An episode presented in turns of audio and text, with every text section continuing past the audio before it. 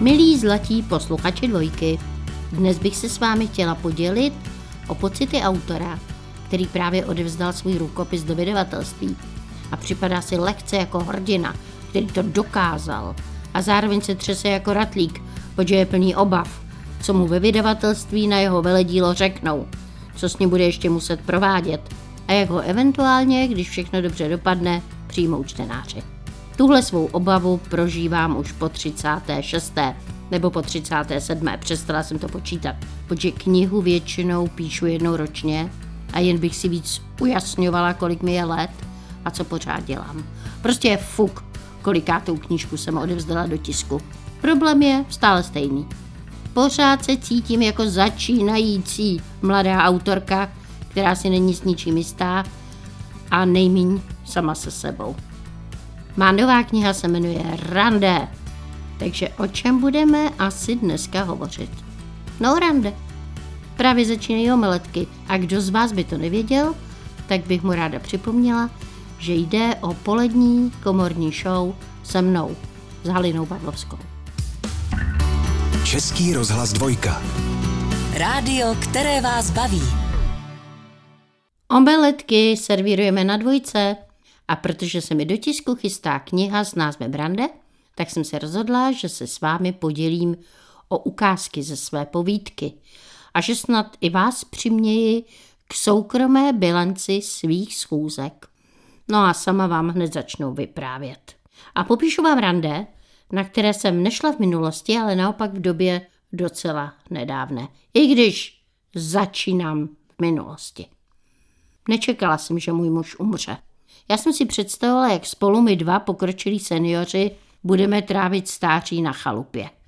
Úplně jsem nás viděla v barvách, jak můj muž bude čím dál hubenější, jeho oči budou čím dál světlejší, jeho vlasy budou úplně bílé a můj muž bude pořád tajně kouřit, komíhat nervózně nohama, které si bude přes sebe ležérně házet a bude sekat trávu a ořezávat keře a opravat terasu a bude nervózní, že schůdek ze sprchového koutu je moc vysoký a já se zabiju, když ho budu chtít mokrá překročit. A sebe samu jsem viděla, jak jsem čím dál tluščí, jak mě má oteklá kolena nenesou, jak se válím v křesle, celé hodiny hlasitě telefonuju s kamarádkami a pak peču koláč se švestkami a s tvarohem a s drobenkou a taky dělám omáčku se smetanou z hříbky, které muž přinesl z lesa hned pod Javořím. Viděla jsem si jako lehce ordinérní zlenivělou stařenu, která se snaží podzimní dny života strávit ve spokojené jistotě. No nic, všechno jinak.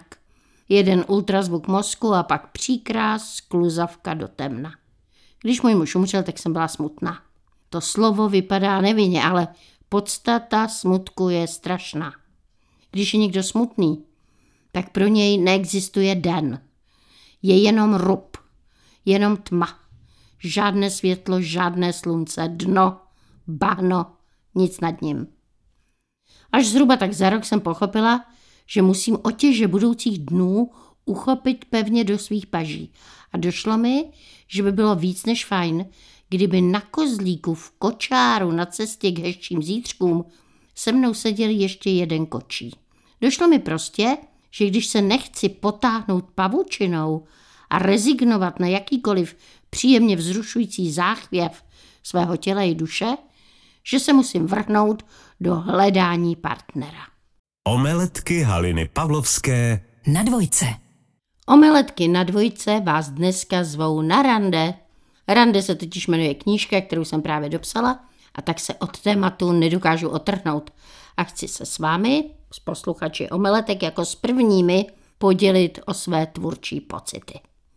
Ve vyprávění jsem skončila v momentě, kdy mi po smrti manžela došlo, že se musím pustit do hledání nového partnera.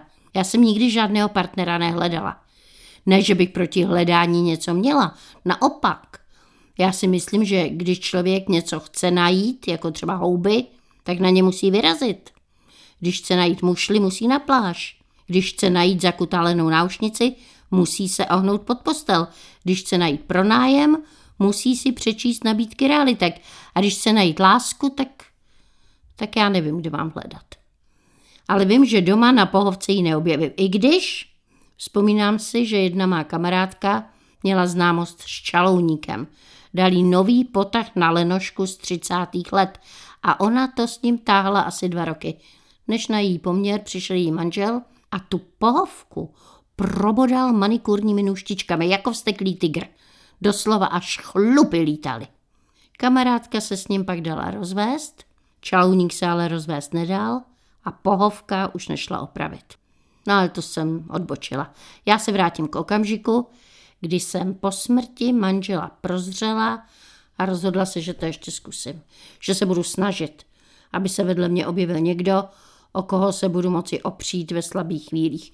Někdo, s kým se budu smát, někdo, kdo se mnou bude diskutovat o potřebách lidstva a zejména mých dětí, někdo, komu nebude lhostejná etika a estetika a někdo, kdo se mnou pojede na chalupu a ostříhá tam keře. Někdo, kdo se mě dotkne a mnou projede žavá jela a změknu jako vosk pod hořící svíčkou a přestanu být okoralou samostatně se živící vdovou, ale budu podajná a rozkošnicky vláčná, i když mi srdce bude průce tlouct v rytmu zběsilé vášně.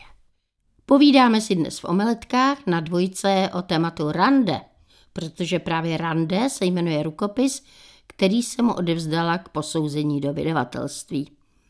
Skončila jsem u hledání toho pravého a pokračuju. Nikdy jsem partnera nehledala. Ne proto, že bych byla tak fascinující krasavice, za kterou by se táhly houfy ctitelů, ale protože jsem se brzo vdala. A tak všechny mé budoucí vztahy byly dílem náhody a mé příšerné povahy. Chci tím říct, že když jsem náhodou někdy podlehla milostnému chtíči, tak to bylo proto, že se přímo vedle mě vyskytl někdo, kdo mě okouzlil, kdo mě rozrušil a s kým jsem zapomněla na morálku a na své malé děti a staré rodiče a manželské závazky a bujaře jsem zavrhla do vášnivého dobrodružství. Asi jako cestovatel, který se vydává do džungle, kde vidí slony a bůvoly a střílí lvy a utíká před levarty, aby se pak vrátil domů a tam před něj manželka postavila talíř palačinek. Já jsem se vracela z burácivých výšin vášně s kolegy redaktory a režiséry a producenty do své pečlivě vytřené ložnice, protože můj manžel miloval mopy. Naše parkety se blištěly. Můj muž pátravě sledoval mou tvář a zkoumal stopy na mém těle a jednou se mu přistihla, že se usmívá. A tehdy mě napadlo, že si asi říká, no tak si zařádila a teď už chce mít klid u mě doma. Proto jsem nikdy nehledala partnera. Vdaná jsem byla.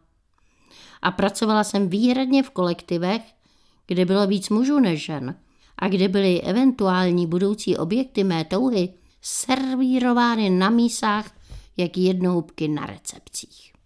A v dobách před mou svatbou jsem zas v podstatě byla ještě dítě, takže jsem taky nemusela hledat. Protože chlapců, po kterých jsem prahla, bylo ve školách, kam jsem chodila víc než dost. Vybavuju si jedno rané rande s Bobem Kvasničkou. Byl to blondák z vedlejší třídy. Vůbec bych mu byla nevěnovala žádnou pozornost, ale dozvěděla jsem se, že se líbí spolužačce Libuši. A Libuše byla vysoká, štíhlá, tajemná a příšerně nafoukaná. Bob bydlel v naší ulici. Do školy jsme chodili ve stejnou dobu. Já šla po jedné straně ulice po svém chodníku a on šel po protějším chodníku a dělali jsme, že se nevidíme. Jednou mě ale do školy doprovázel tatínek a donutil mě, abych přešla, protože si chtěl koupit v trafice cigarety. Můj táta kouřil výjimečně. Kouřil ze špičky. Vlastně to vypadalo z ženštile, ale to mě tenkrát nenapadlo. Já jsem to brala jako, že táta tak kouří proto, že nechce mít záhnědlé prsty. Tak jsem tedy s tatínkem přešla na druhou stranu ulice a Bub se nám musel vyhnout a zvedl ke mně oči. A měl je trochu vykulené, se světlými řasami. A setkali jsme se pohledem a já hned hlavu zase otočila. A myslím, že jsem trochu zrůžověla ve tváři. A pak o hlavní přestávce ke mně přišel Jaroslav Kotas a řekl mi, že mi Bob vzkazuje, jestli bych s ním nechtěla chodit. A já, protože se líbil Libuši a to byla kráva, tak jsem řekla, že teda třeba jo. A o další přestávce jsem Kotasovi předala papírek, kam jsem Bobovi napsala své telefonní číslo. A pak jsem prožila hrozné dva dny. Pořád jsem hlídkovala u telefonu a trpěla jsem, když máma telefonovala se svou sestrou a řešila s ní, proč má sestřenice emigrovala. Trpěla jsem, když tátovi telefonoval generál ve výslužbě pan Baťko a řešil s ním, jak špatně dopad, že musí navzdory své hodnosti pracovat ve skladu použitých elektronických součástek. Trpěla jsem, když telefon mlčel a trpěla jsem, když zazvonil zrovna, když jsem byla ve vaně. A můj táta ho zvedl a když jsem za ním v promočeném županu přičvartala, tak mi na otázku, kdo volal, úžasle odpověděl, no a jak to mám vědět? Když se mi nakonec podařilo sluchátko zvednout a Bob opravdu telefonoval, tak jsme dlouze mlčeli a pak Bob navrhl, abychom šli do kina. A já ulehčeně souhlasila a sluchátko jsem odhodila tak nadšeně, že se na spirálovité šňůře odrazilo od zdi a prásklo do příborníku a rozbilo tam broušenou skleničku z dědictví po tetě z mostu. Omeletky Haliny Pavlovské Na dvojce. Rande je tématem dnešních omeletek na dvojce a já vyprávím zážitky, které jsem v rukopisu popsala. Jsou o rande. O těch, co vyšly skvěle, ty si většinou nepamatuju, a pak o těch strašných rande. Tak strašných, že na ně nejde zapomenout. Vyprávěla jsem o Bobovi Kvasničkovi, který mě v osmé třídě pozval do kina. Já si nepamatuju, jaký film jsme viděli. Pamatuji si, že do kina šel s námi i Bobův kamarád Kotas. A já jsem nevěděla, jestli je to v pořádku, anebo ne. A rozhodla jsem se, že je to v pořádku. A když mě Bob ve tmě kinosálu chytl za ruku, mučila jsem se jenom tím, že mám spocenou dláň a ohlodané nechty. Ale vlastně se mi ruce nikdy nepotily. Pot mi zásadně vyrážel jako knírek pod nosem, nad horním rtem. A taky mi často zvlhla ofina a krůpě je potu mi brázdili obličej, jako kdyby na mé čelo padaly slzy nějakého neviditelného obra. Nechty jsem si taky nekousala, ale všeli, jak jsem si je likvidovala propisovačkami a svorkami a sponkami, že to vypadalo, že si nechty koušu a že mám zuby minimálně jako bobr. Tehdy jsme s Bobem Kvasničkou při našem rande nikam zvlášť nepokročili. Postávali jsme jenom dlouho před domem a Bob mi dal žvejkačku. A já se stydila si ji před ním dát do pusy, abych mu tím nezabránila, kdyby mě chtěl políbit. No ale on mě nepolíbil, takže jsem si asi právě měla strčit do pusy tu žvejkačku, abych, až by mě líbal, měla svěží dech. No a pak mi Bob volal ještě jednou domů a já mu řekla, že za chvíli půjdu pro slaninu. A on, protože bydlel ve stejné ulici, řekl, že pro ní půjde se mnou. A tak jsme šli spolu do řeznictví a Bob stál vedle mě a já se bála, že všichni vidí, že patříme k sobě, protože nás ovládá chtíč. Prodavač mi slaninu ukrojil a já šel se slaninou domů a stála jsem zase s Bobem dlouho před domem, až se tatínek vyklonil z okna a zavolal Generál Baťko potřebuje zakůzku.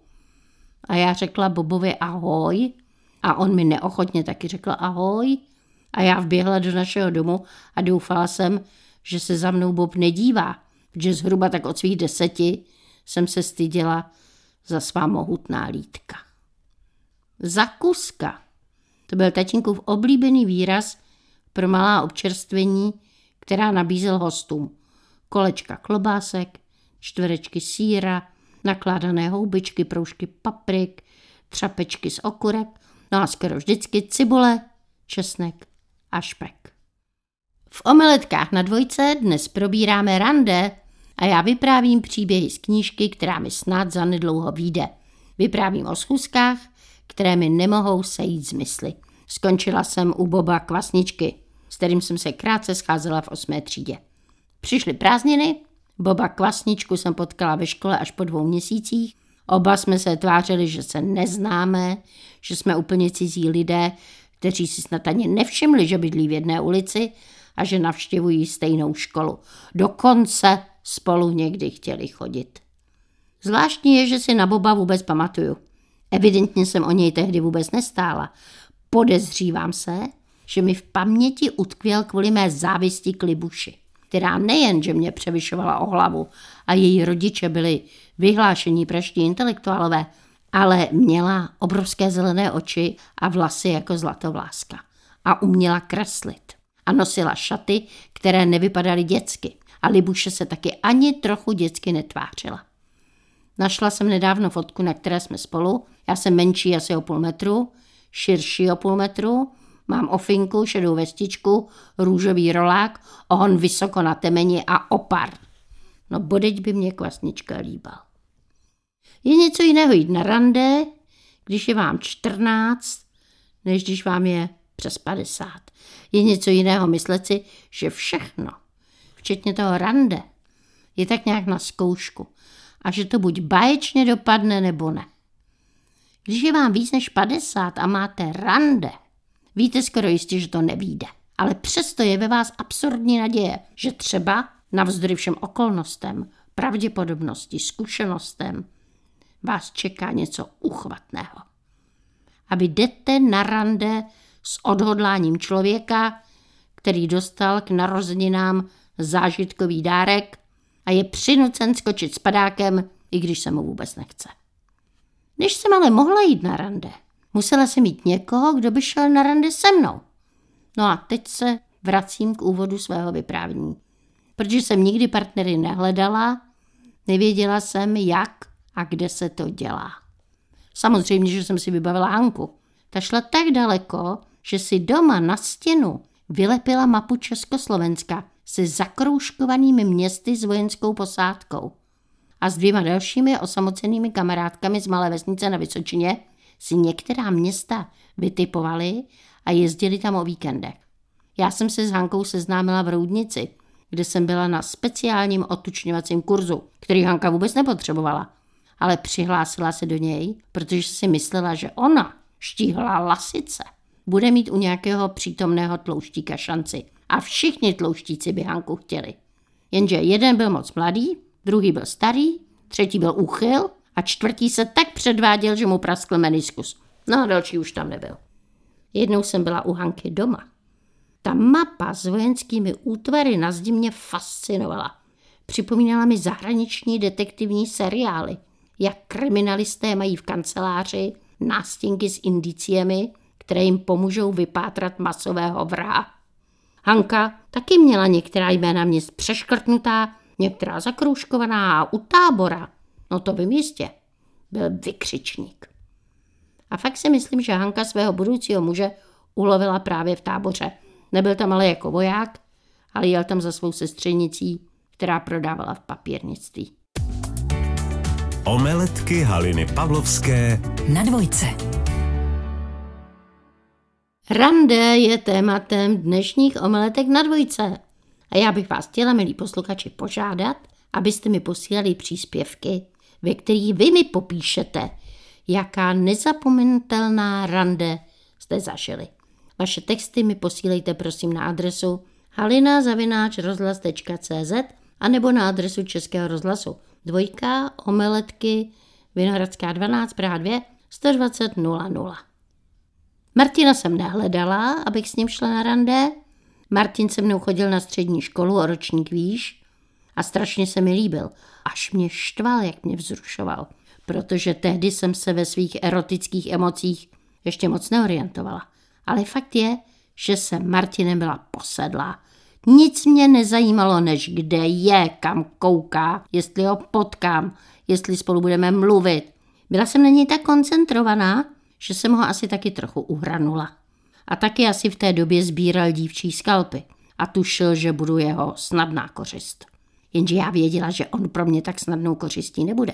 Myslím, že si on do dneška myslí, jak mě omámil natolik, že se mu jako prvnímu muži odevzdala své ženství – Určitě netuší, že šlo o pečlivý plán, který jsme vypracovali s Libuší, protože má závist a její arogance spolu začaly báječně ladit a z nás se staly nejlepší kamarádky. Tehdy Libušiny rodiče odjeli do lázní a Libuše mi půjčila byt. Společně jsme vyrobili jednohubky s afrodiziakálním celerem a afrodiziakálními ančovičkami. A pak jsme náranžovali deky, které jsem přinesla z domova a pak mě Libuše nakreslila nahou. Kreslila báječně a znala mě ze společných šatenů tělocvičny. A ten obrázek jsme tak ledabile pohodili na stůl.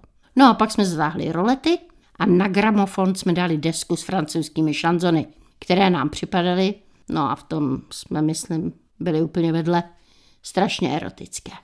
No a pak Martin přišel. A Libuše šla ke kamarádce, k sousedce a já čekal, až v Martinovi zažehnu pod samce. A zažehla jsem ještě před jednou hubkami, po sklenici vína. A byla jsem tak okouzlená svým zážitkem, že jsem se nemohla dočkat, až Martin půjde domů. A já zazvoním u sousedky kamarádky Libuše a budu holkám všechno vyprávět. Prakticky se Martina vypakovala. Měl chuť na ty jednohubky. Ale já ho už posílala domů, že rodiče Libuše přijedou a on na mě tak smutně koukal na schodech a já čekala, až klapnou domovní dveře a hned, jak jsem zašoupala na rožce u sousedky, tak Libuše otevřela a já na ní. Tak jo, vyšlo to. A Libuše vypískla jupí. A pak jsme si se sousedkou dopili víno a nejen, že jsme snědli všechny chlebíčky, ale ještě jsme si otevřeli další dvě konzervy ančoviček. Milí posluchači dvojky, nepředpokládám, že máte dnes k obědu ančovičky, i když ryby jsou zdravé a měli bychom je konzumovat nejméně dvakrát týdně. Stejně jako omeletky. Já jsem vám dneska vyprávěla o některých svých rande, myslím, že jsme probrali maximálně dvě, ale tak ještě chvilinku mohu ve vyprávění pokračovat. Ale opravdu se nemohu dočkat, jaké zážitky ze schůzek mi napíšete vy. Na vaše rande se moc těším. No a teď navážu na to své rande, kde jsem se vám svěřila, jak jsem se sešla s Martinem a jak jsme to s kamarádkou Libuší pěkně naplánovali. Tak co ještě říct k rande? Že všechno je jinak. A přesto je to v něčem stejné. Tak jako je stejný a jiný každý den a každá noc. Pořád 24 hodin. Pořád jsem já, já, ty, ty.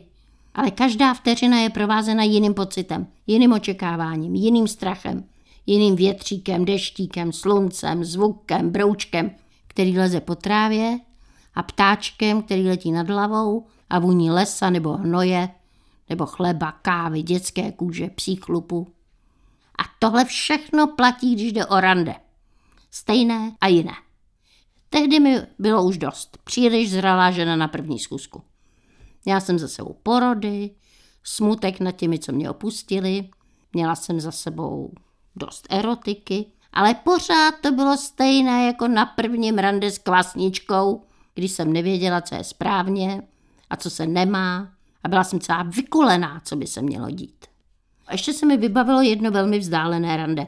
Vlastně vůbec netuším, proč jsem na něj šla. Asi zase z toho absurdního důvodu, že jsem si chtěla ověřit, jestli ten muž s ostře řezanými rysy, který trochu připomíná Paula Newmana, po mně doopravdy touží a je schopen se do mě zamilovat. Vyzvedl mě před domem. Byl to vlastně cizí chlap, kterého jsem den předtím potkala v hospodě, kde jsme na sebe čučeli a kde mi, když jsem se vracela z toalety, řekl, nemohli bychom se spolu vidět. A já jsem řekla odvážně, protože jsem vypila sedmičku vína, no jistě kdy. A on řekl, zítra v sedm, kam mám pro tebe přijet. A já byla v šoku, že to jde tak rychle, že jsem mu dala svou správnou adresu. A vlastně mi druhý den v sedm ani nezbývalo nic jiného, než vyjít ven a sednout si vedle něj do Škodovky. A jeli jsme do Košíř. A on měl v bytě na stole velkou vázu se slunečnicemi a zahledla jsem dětské hračky a taky strašně ošklivé pantofle na podpadku. A bylo mi jasné, že je to ženáč a že má manželku, která nemá vkus. A chtěla jsem zmizet. A zdálo se mi, že nejrychlejší způsob, jak se dostat pryč, bude, když se na toho cizího chlapa vrhnu, dám mu, co chce a nechám se odvést. A stalo se tak. A víc si nepamatuju. Ani si nechci víc pamatovat. Vím jenom, že má pravdu přísloví, že ráno moudřejší večera, protože kdybych toho pána potkala ze denního světla, tak by mi Paula Newmana nepřipomínal. A i kdyby ano, tak bez sedmičky vína v sobě by mi to bylo úplně jedno. A pro všechny z vás, kteří se chystají na rande, mám tuhle radu. Pamatujte si, že když na prvním rande mluvíte jenom o sobě, tak druhé rande už nebude. Papa, vaše Halina Pavlovská.